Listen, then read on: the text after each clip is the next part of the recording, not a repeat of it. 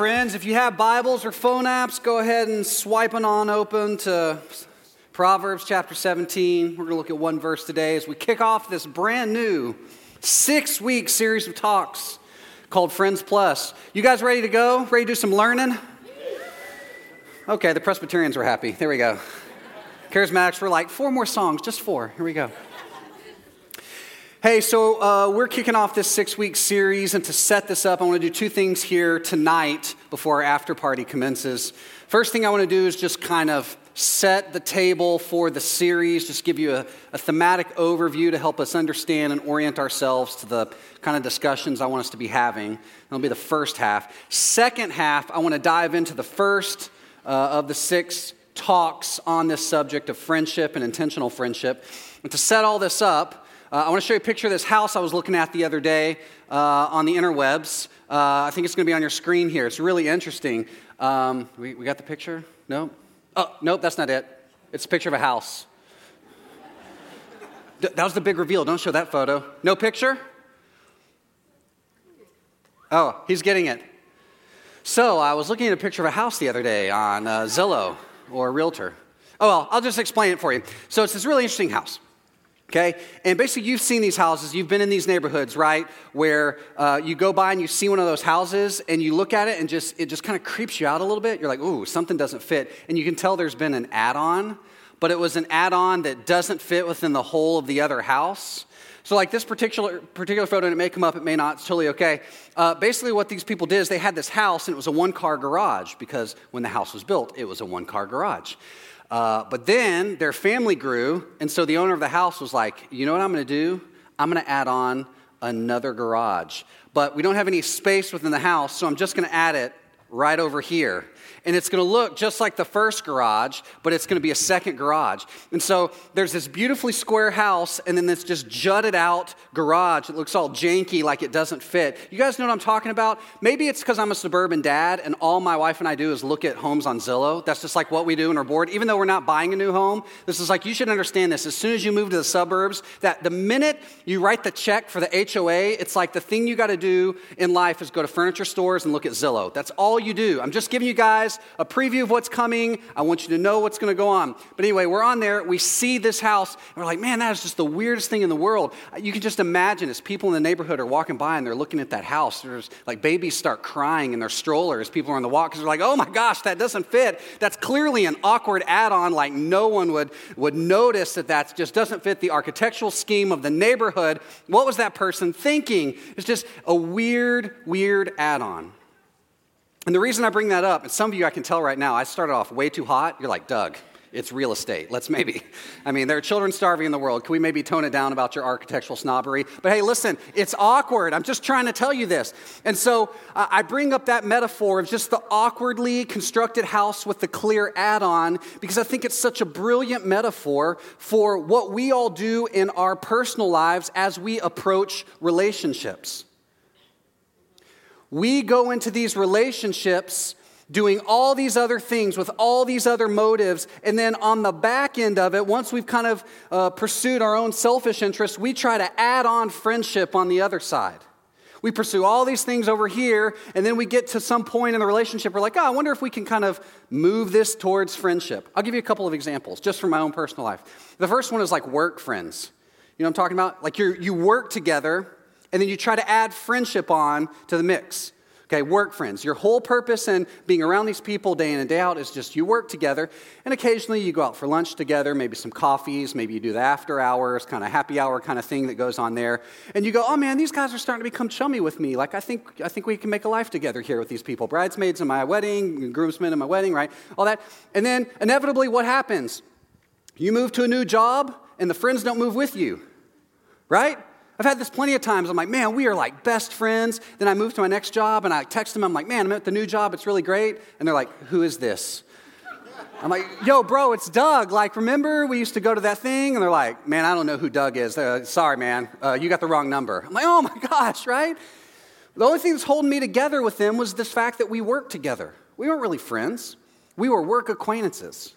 I was hoping we could add it to friendship, but it didn't work. Or maybe for you, it's school friends. Maybe you went to like the residential college thing and like you had the people that you were in the classes with, and you all played basketball or intramurals or whatever. You went to the games, you went to the deals. And then, like the second you leave college, they completely forget you. You try to add them as a friend on Facebook or Instagram, and they just keep denying it every time. And you're like, bro, we like at two o'clock in the morning, we, we streak campus. Like, I feel like that maybe bonded us. But no, you change school, you leave school, there's no friendship. You never had a friendship. You were school acquaintances, you were classmates, you weren't friends. Or maybe for you, uh, maybe for you, you, you've had that experience with church friends. Oh, there's, we just got real there. We just, see, I was talking in theory and we just crossed the line into like personal business. Uh, right? You go to this one church and y'all are in the youth group, you're on the kids' ministry, you're on the whatever ministry together, and it's like, these are my church friends because, you know, religion and Jesus, and that should bring us together. And then you move towns or you move across town, you get the new apartment, the new job, and you change churches, and suddenly they're not friends with you anymore. They were just church acquaintances. And you were thinking because we both believed in Jesus, somehow that would passively lead you towards some kind of friendship, and it totally didn't. They were just church acquaintances. Or, okay, that wasn't enough stepping on toes. Let me just, can I go one level deeper into your personal business? Okay, here we go. What about the people you start off with pursuing romantic interests? Yeah, you know where I'm going now. That's my crowd. Now I put the thumb right on it, right? It's like your, you know, your non-committal lip, like your random makeout partner, right? And then, like after a while, when the making out and the fooling around is good, you're like, I don't know, maybe we could form a friendship out of this. This is called friends with benefits. You know what I'm talking about? Well, not this crowd. You all have friends who do this, right? Right?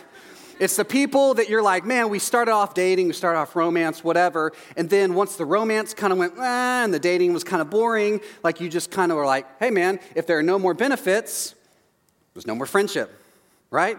Listen, confession time. This was me when I was your age, okay?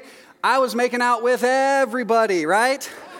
And I just thought, hey man, this is really cool. And I, you know, the way I was raised, the way I thought things, I thought, man, we're just gonna make out a lot. And then at some point, Epic Score will swell. And then all of a sudden it'll be like, do you wanna? Yeah, do you wanna? And then we buy a white dress and a tuxedo. Obviously, I'd be in the tuxedo, right? And we walk the aisle. And that was marriage. That's how it all went. But you guys know this friends with benefits, it's it's not really friends, it's just the benefits. And even then, it's not always the benefits all the time, right? Uh, because that's not friendship. We try to do this all the time. We come up and we have all our friends and we pursue plus friendships. Can you see us over here? There's not great lighting. We may turn that on, right? This is most of us. Like we do all these other things, we pursue all these other things, and then we try to add friendship to the mix. And that's the way our culture tells us that things happen. It's really just about convenience of needs. You have a need, they have a need. Let's just kind of go after the needs together. And then if the needs go long enough, we can maybe steer this thing into friendship and have a life together personal relationships, work relationships, school relationships, romantic relationships. But as I learned, and as I suspect most of us in this room have learned, that approach doesn't work.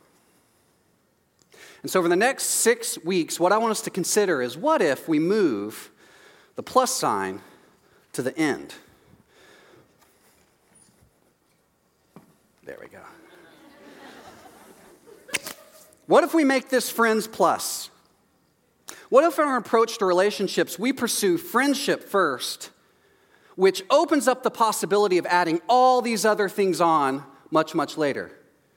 See, plus friends is the awkward house in the neighborhood where we add on the garage and it doesn't quite fit. But when we pursue friendship as our foundation, that's a house with good structure. We can add up, we can add out, we can add back. Friendship adding on other things. Friendship sets up everything we can do in life and gives us all possible options open to move that friendship into many other things. You pursue friendship with a group of people, and then suddenly you want to start a business together, that can work. Because if the business fails, or if somehow you guys want to sell out or whatever, guess what? Once the business goes away, what do you have left? Friendship. And if you're friends together and you guys want to go to grad school together or do something and do that, go to school, whatever, you get through school. Once school is over, guess what? After school is over, what do you have left? Friendship. You want to start a church together with a bunch of friends, you get your friends together, let's go plant a church, let's start a ministry, let's start an outreach program, let's do something. And it goes and it goes and goes, and then finally at the very end you go, hey, I think God's moving me another direction. You move to another part of town, guess what? You're still friends. And what we're going to learn about in a few weeks if you pursue friendship with a whole group of friends, And then you add dating onto that, which is totally possible. And dating doesn't work out, you go, oh man, I, don't think this is to move towards marriage. Sure, hard conversation, but once dating dissolves, guess what you still have? Friendship. The, the approach to relationships that we want to strongly recommend here at the table is that all of us get into the habit of pursuing friendship with as many people as possible. And then as we pursue those friendships and as chemistry starts to develop with particular people, we consider adding things on much, much, much, much later in the process after friendship is the foundation and it's already developed.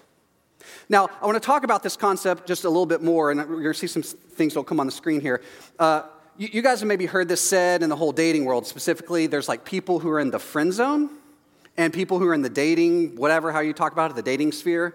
Like, I see this with girls all the time. I'll say, hey, what do you think about so and so? Like, oh, I friend zoned him.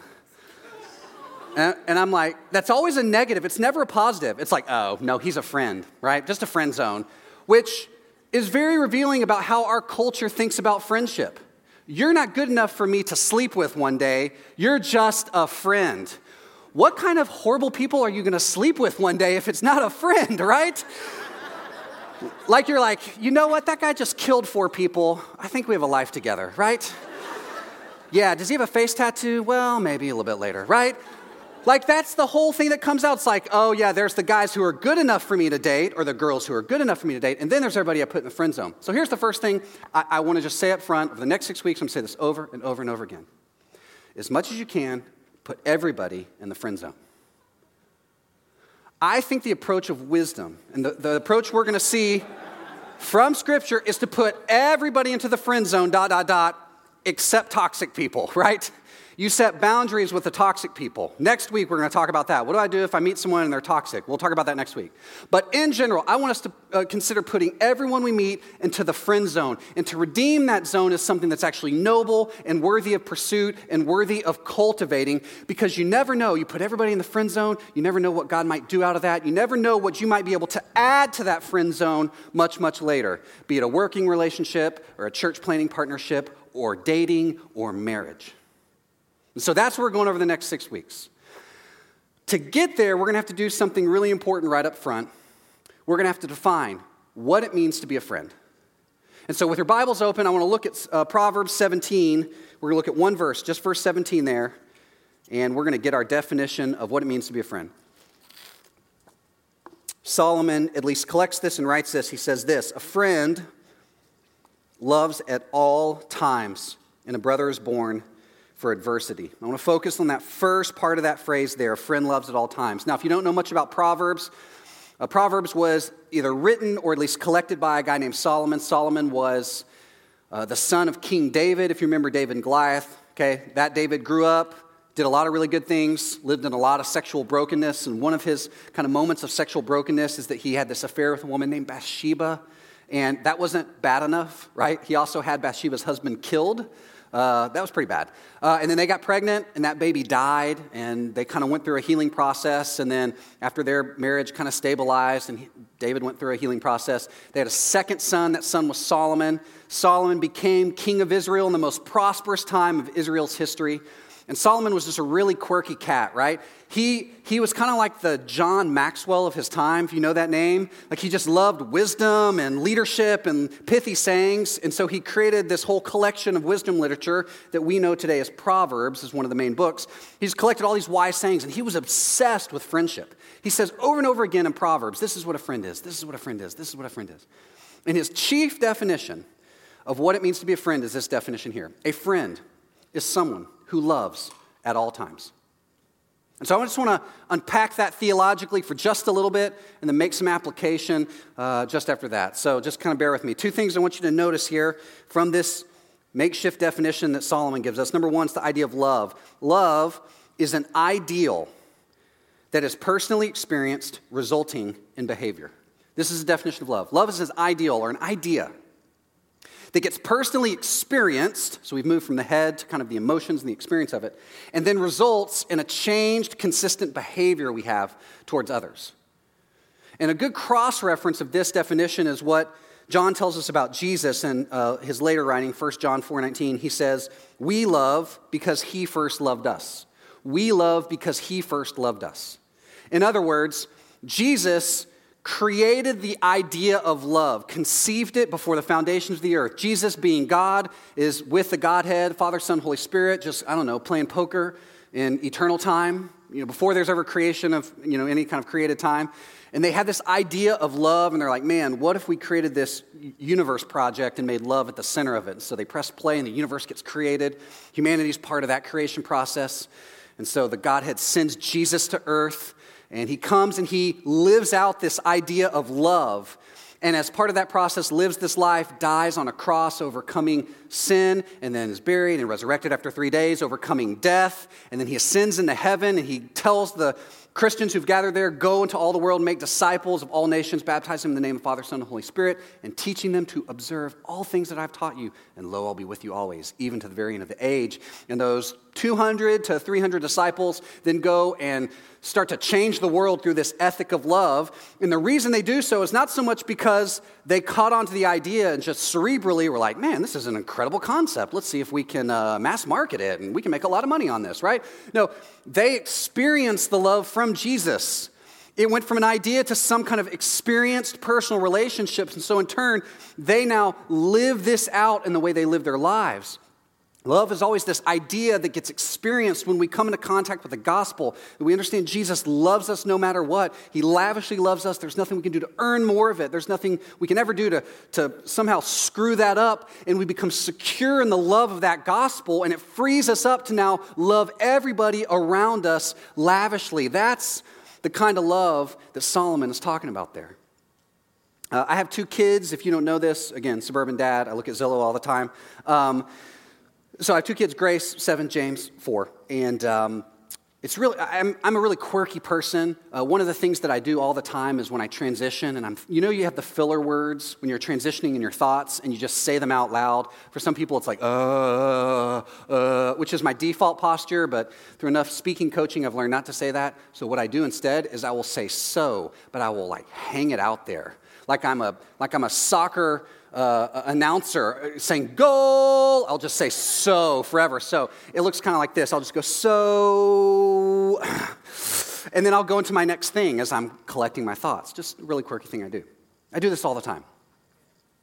Well, I put my daughter to sleep the other night, and I said, "Oh, Grace, you know, let's talk about it. How was your day?" And she goes, "So I had a good day at school," and I was like, "Oh, okay, wow." It's like, I gotta be very careful about the words that I say. Like, that, that, there's kind of a little thing there. Well, Grace spends all her time playing with my son, James, her brother, uh, all the time, backyard or whatever. And I've noticed it's really interesting. James has started imitating Grace. And um, now I say so all the time in the house, but Grace says it too, and they play together a disproportionate amount of time relative to what I play with her. Anyway, bottom line, uh, I'm in the backyard and I'm kicking a soccer ball with James, and I was like, I was like, man, James, what did you think about your break? You know, MLK Day, we had some time off, we're playing soccer, what do you think? And he goes, so, do you think that dragons grow out of sand? and I had two thoughts. Number one, I don't know, I need to get on Wikipedia like right now, because that's a good question. Like, I think that's the prompt for a massive research project at the PhD level, James. You got a real shot here, kid. That was my first thought. Second thought was, wow, this thing that I do, Grace now does, and James now does. And James does it not only because he sees me doing it, but because he sees Grace doing it. And this so awkward transition is now becoming part of our culture and our family. I really need to change that because that pro- we probably should move this forward. We got to come up with a better term here. But I was kind of in, it was enduring, like it was just really cool. And, and this image right here is a great analogy for what went on right here that Jesus loved everybody and so believers in Jesus decided because they saw the idea and because they experienced it from him that they started behaving this way towards others, and that's how the church got going. Friends are someone who have not only known love, but they have experienced it from Jesus, and they now behave it in the way that they relate to everybody else. And they behave it in a certain way. It's the second term here. Notice a friend loves in that way at all times. It's consistency. A friend loves at all times, it's consistency. A friend loves in a consistent way at all times and all places. They're not inconsistent in the way they love. They're increasingly consistent in the way that they love people as Jesus loves them. That's the definition of a friend. Now, we have a saying around here that we say all the time, one of our axioms. We're very axiomatic about the way we do things, and it goes like this Consistency breeds momentum. In life, this is true. Consistency breeds momentum. You want to become a better singer so you can sing on stage or you can so you can sing in life groups. Well, you just practice singing and singing and singing and singing. And if you get your reps in, Malcolm Gladwell has taught us after 10,000 hours, that consistency will breed momentum into some, some excellence in that skill. Public speaking, if you want to be a life group leader, you want to teach on stage, you want to teach at retreats or other things like that, consistency in public speaking is going to breed that momentum. It's true of all skills that we have, but it's also true in all of our behaviors, any kind of habits we want to develop. Consistency breeds momentum, and consistent love breeds friendship momentum. And that's what Solomon's trying to teach us. If you will love the way Jesus loves us consistently, over and over and over again in all places and all times, that's going to breed this invisible thing that you can just kind of feel. It's a friendship momentum. So, our definition of friendship that I would encourage you to write down or take a screenshot of it is, is this here Friendship is the relational momentum generated by consistent love or through consistent love towards others. Friendship is the relational momentum that's generated from consistent love towards others. If you consistently love somebody, love them and love them and love them and love them. You keep looking at Jesus and he keeps loving you, and you keep loving somebody and you imitate that and you imitate it consistently over time. You're going to notice, especially if they love you back and they love you back consistently, there's just this thing that happens where you develop this, this kind of momentum together. And that momentum, the way you describe it, is called friendship. That's why whenever you've been in a dating relationship or whatever, any kind of other relationship, you may have, you know, as it's coming to its end, you kind of feel it. You, you will typically, or you'll hear somebody describe it this way We're just not going anywhere. You ever said that in a dating relationship? Maybe mom asks you, your dad asks you at Thanksgiving uh, in the most awkward time, like, So, are you seeing anybody? You're like, Oh my gosh. Yes, I'm seeing somebody. Oh, cool. You think it's serious? No, I don't think it's serious. Oh, are you going to break up with them? Probably after Thanksgiving, but before Christmas, so I don't have to buy him a gift. Like there's some economic ramifications. I guess got to plan it the right way. Well, why are you breaking up with them? Because you know you're getting up in age. You're 24, right? You know, uh, in Christian world, that's like 90. Uh, so you know, I ring on the finger or whatever, and you're like, you're like, listen, it's just not going anywhere. Well, what are you saying? There's no momentum you have no friendship. It's inconsistent, and therefore it's not tracking in the direction that it needs to go. Notice this definition is that love, a friend loves at all times, loves consistently. Notice I didn't use the other C word. I didn't say out of convenience. Yeah, that hit right there.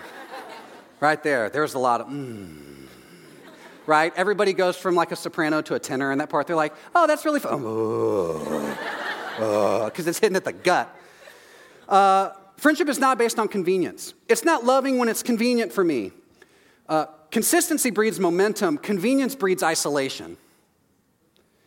And so, if you're someone who's trying to build relationships based on when it's convenient for you, the whole Tinder approach to trying to get friends, well, I could help this person today, but just doesn't work out in my schedule. I've got Netflix to binge later on, and you know that wine's not going to drink itself, so uh, you got to jump on the tub here. Obviously, I'm talking about guys. Um, right? You're just thinking about this. If you're trying to just love when it's convenient for you, guess what? You're going to be lonely. And can I just say something? My suspicion is there's a lot of us who are here today who are really, really lonely. And might it be that part of the reason we're lonely is because we're so focused on ourselves, either because we're selfish or because we're insecure. And I struggle with both those things, just in full disclosure. So I'm talking to myself here. Because we're so selfish and insecure, we're thinking about ourselves all the time. And so it, it just cripples us from ever trying to love with any kind of consistency. We're loving out of convenience. If it's convenient, if I can get there in time, if it's good for me. And what we find is convenience is just continuing to lend itself to loneliness. In 2020, if you guys are going to wake up to the richness of friendship, it's going to require us to love with consistency. And that consistency will generate this momentum, and that momentum is called friendship. Now, that's me telling you about this. So let me try to show you what I think this looks like with some clear strategies here. Because I think there are a lot of us here who are lonely and are like, man, Doug, I want to love people with consistency, but man, I need just a little bit of a framework here to help me do this. And so I'm glad you guys have hypothetically asked this in this dialogue we're having right now. And so I want to turn to the picture uh, of the best person I know who's a friend, and it's this guy, Jesus, we've been talking about. Luke describes Jesus in this way He says, The Son of Man is a friend of sinners. Jesus is the best friend who has ever lived. He's the smartest man who has ever lived. He is the best friend who ever lived. And he loved in a very particular way that gives us a really clear framework for friendship and trying to love in this consistent way. And it's uh, mentioned here, so if you want to write this down or screenshot it, in John 1.14, again, earlier in John's life, um, he's writing about this idea of Jesus, and he says this, And the Word, Jesus, became flesh, and he dwelt among us, and we have seen his glory, glory as of the only Son from the Father, full of grace and truth. Three big categories that comes here. Three ways that Jesus, I think, loved in a consistent way. He was consistent in dwelling with one another.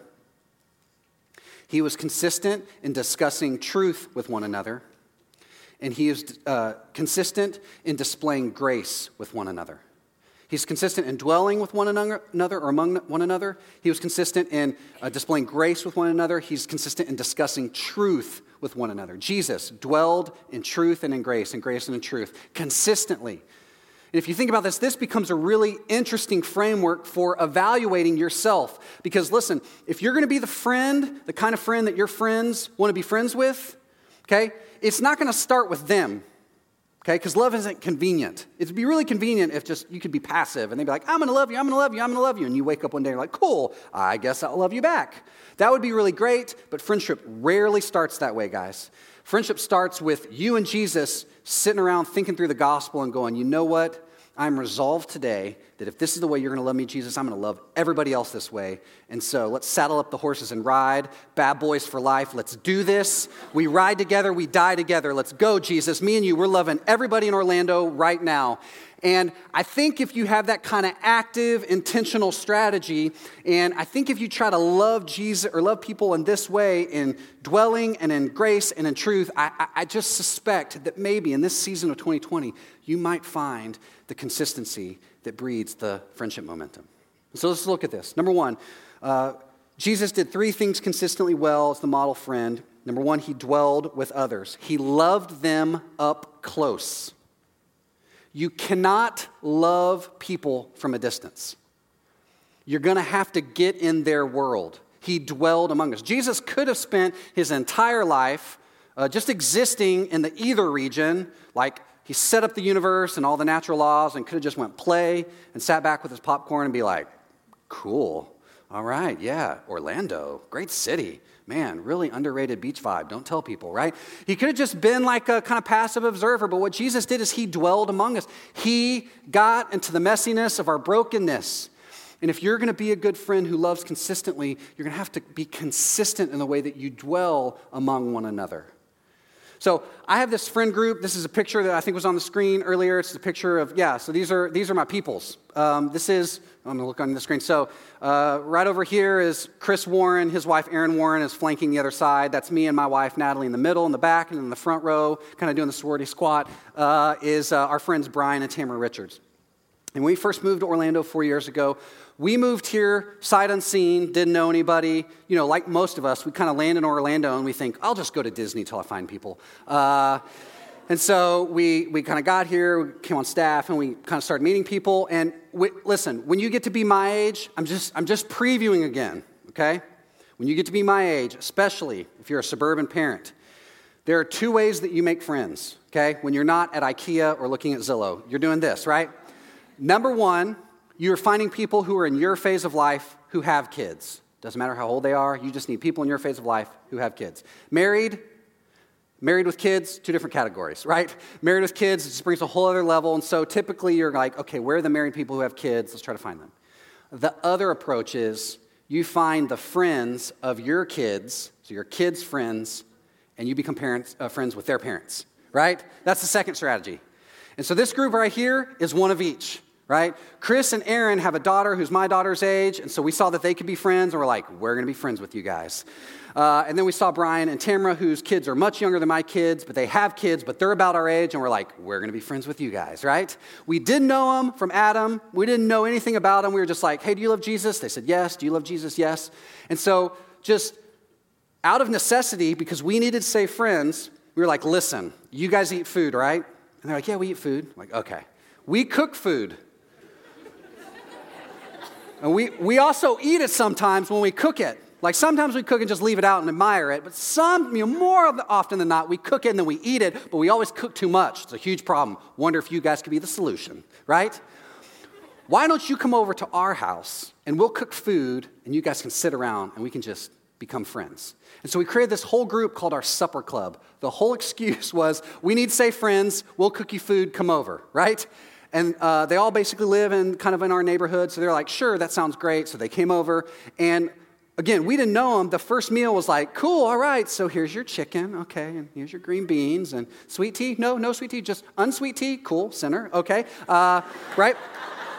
we just did the whole thing, no judgment with grace, whatever, okay. And we sat down and we got to know each other.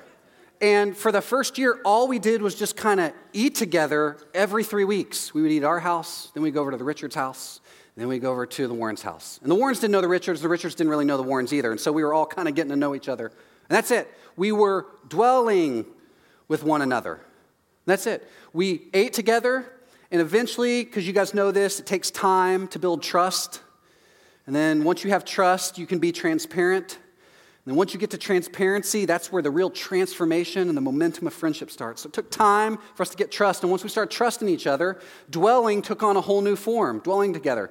Uh, one day, Chris called me up. Chris is this like genius engineer, Georgia Tech undergrad. He has two master's degrees from Rollins and from uh, uh, University of Florida, go Gators. I'm sorry, Florida State fans. I'm just, I'm just using this descriptively. Anyway, super, super smart, worked for NASA. That wasn't hard enough, so he's like, I'm going to make D- Disney more money. And so Disney hired him, and he makes Disney a lot of money uh, doing data analysis and cool things like that. But he is a giant nerd.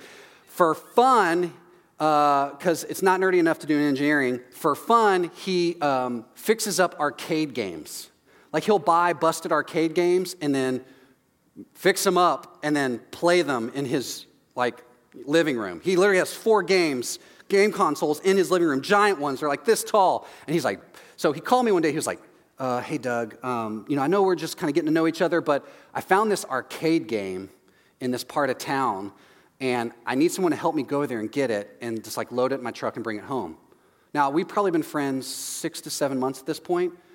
But I was like, I don't have any other friends and I don't have anything else to do. Sure, I'll go with you. And so he came and picked me up and we drove to this one part of town. And I'm telling you, he was buying from a weed dealer. It was so crazy. It was the, it was the weirdest weed house I've been in. I've been in a lot of them. I'll tell you that story next week. Um, but we, we like get out and we walk in and this guy's like a boomer kind of weed dealer. Like, you know what I'm talking about? Like an old guy with like the long gray hair and he's wearing like the Bahama shirt or whatever, and he's got like the, the cargo shorts and then the Crocs on, right?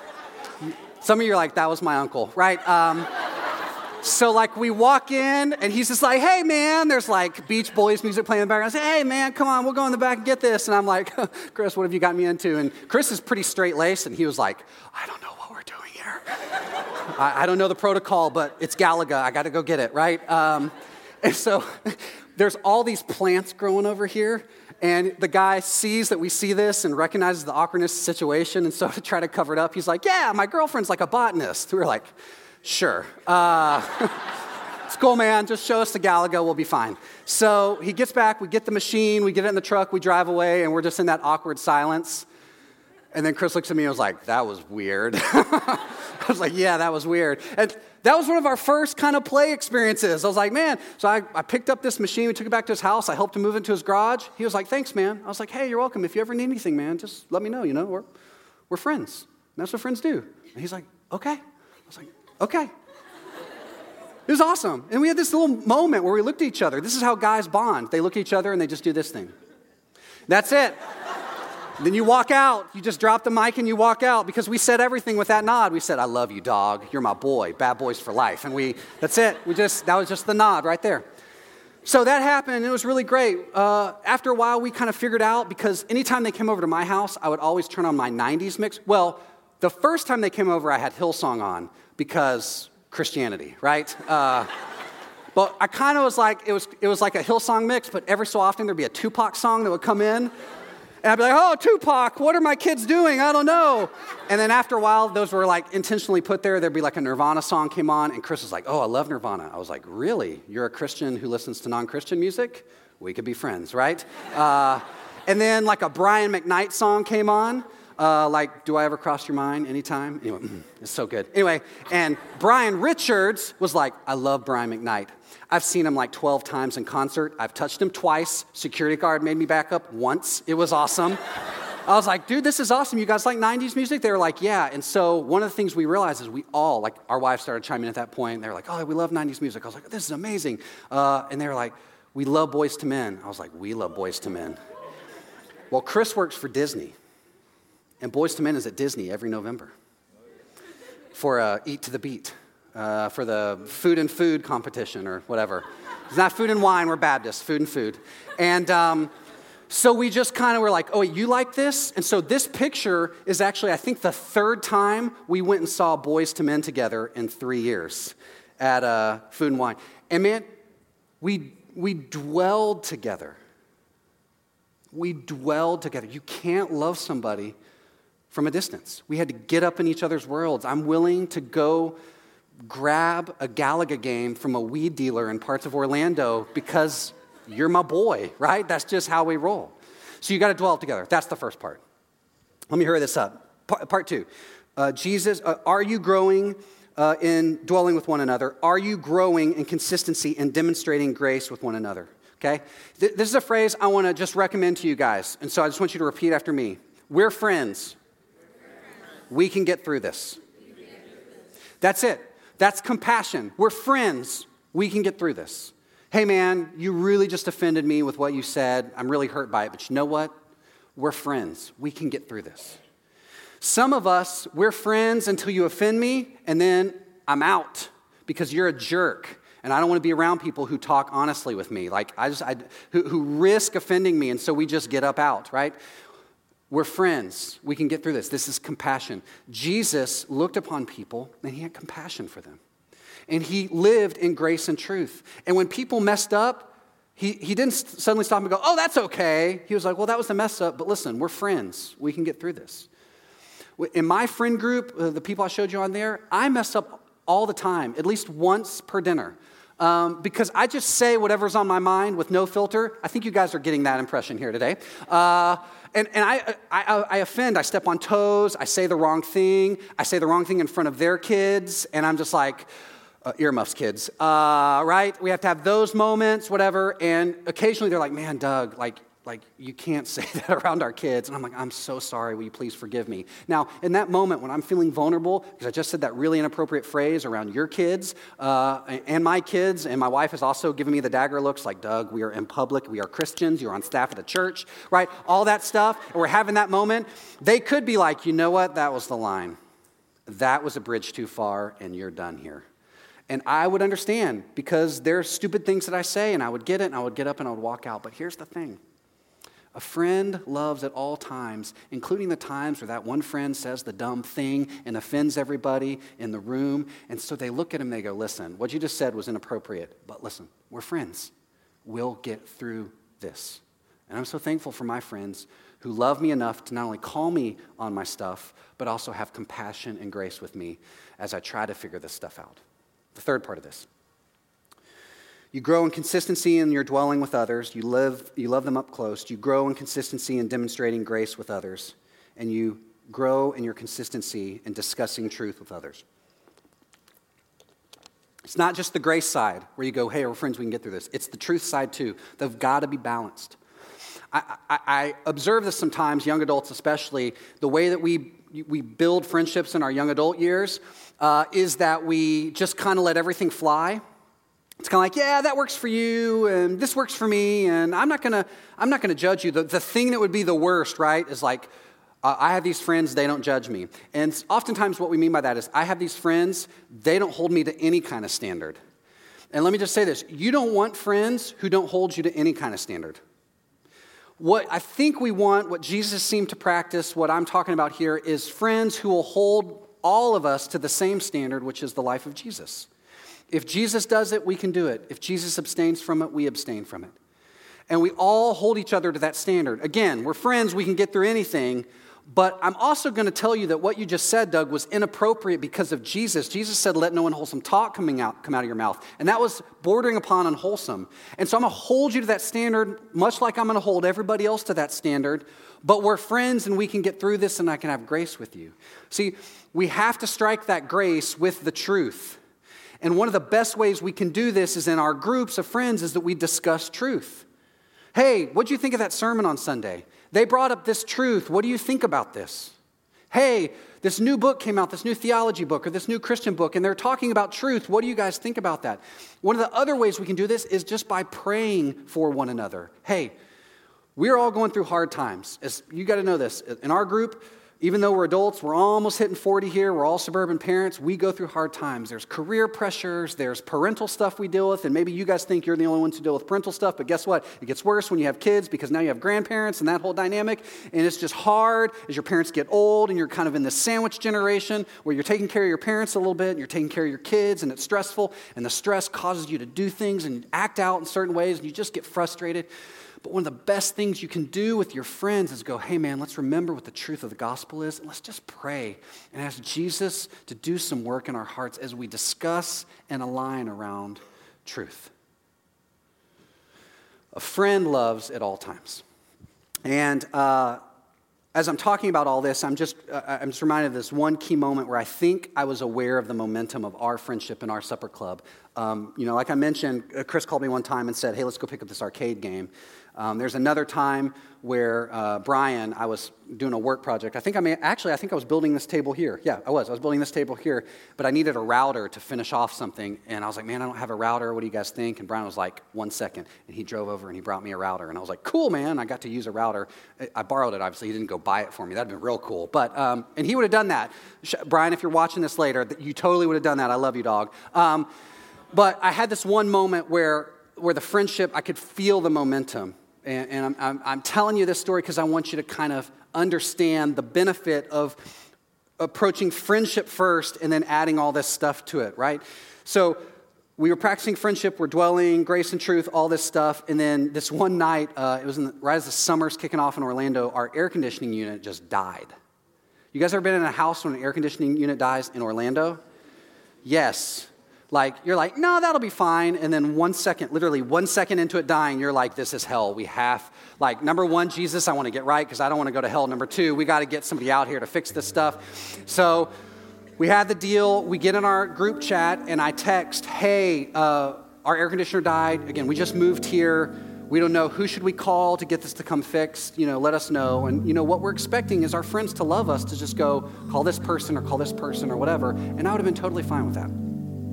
But here's the, the response I got back Chris gets on, and Chris never texts. Like, Chris never texts because he just is, this is not, he, he's a phone call guy, he's a, he doesn't text. So I, we send it out in the mass text. Chris sends me a private message, and he said, Don't call an air conditioning company. I'll be over there in a little bit, in five minutes, and we'll fix this thing. And I was like, Okay, engineer Chris. I was like, This is great and I get a, I think I got a text from Brian too. Uh, he goes, "Hey man, I can come over and help you. I'm not very good at this stuff, but I can eat Cheetos and drink Coke and just like cheer you on. So, but I got you. I want to be in this." So Chris comes over, and I mean, like within five minutes, gets out of his car, Men in Black style. He has like the the vacuum thing, and he's like, he's got this power cord thing, and he's like, "Where are your units?" And he walks upstairs and he's, he looks at everything. He's like tinkering with stuff and like pulling out a computer. And he goes, Give me a second. And he starts doing his little thing. He's sucking out all the junk from the wherever in the air conditioning unit. And then he's like, Okay. And then he turns to me. He goes, This is how you clean this out. And so he starts explaining what's going on. He's like, You get this thing and you do this, whatever. And I can show you what you need to buy and whatever. And he kind of okay, let's go downstairs. And I follow him downstairs, turns on his light, does this thing, hooks up the hose, sucks the thing out from the bottom one. It's like, okay, you also need to check this thing. And he starts explaining it to me. He's writing it down, he's sending it to me. Like, he's sending me all these links because he's an Enneagram 1, if you know what that means. And so he had this exact kind of thing we need. And I was like, this is incredible. And then he got done, he was like, okay, let's go turn it on. Poof, cold air. And I was like, oh my gosh, this is incredible. And, and I was like, dude, can, can I pay you? Like, what can I do? This is incredible. Thank you not only for teaching me how to do this, but for taking care of this for me and in like such quick service. Like, this is incredible. Can I pay you? Can I do something? And he stopped me. And Chris has this, this funny way of doing things. He'll say silly. That's his word. He'll, you're so silly. But he, but he doesn't say it, he says it in like the most macho, like, I was a high school soccer stud, like, don't mess with me in a dark alley kind of way, right? He was like, oh, you're so silly. Like, the, imagine how The Rock would say this. That's how Chris said this. He was like, you're so silly. And he looked at me, he goes, we're friends. This is what friends do for one another. A friend loves at all times. The things we really want in life, they don't happen by accident, they happen through an intentional process of leaning into the gospel of Jesus Christ and understanding that picture of love coming down to us, and then resolving to demonstrate that love and our consistent behavior to everybody we put into our friend zone.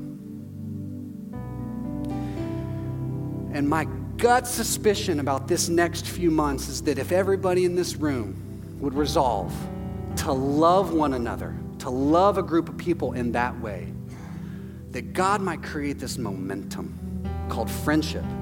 You may not even see it coming. They may not be your first draft round pick friends, but this group of people I'm consistently loving suddenly emerge, and you have this moment one day where you're in need, and they come over and they help you, and you go, Hey, can I Venmo you some cash? And they go, Silly.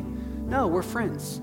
This is what friends do for one another over and over and over and over, all the time, in all the ways consistently.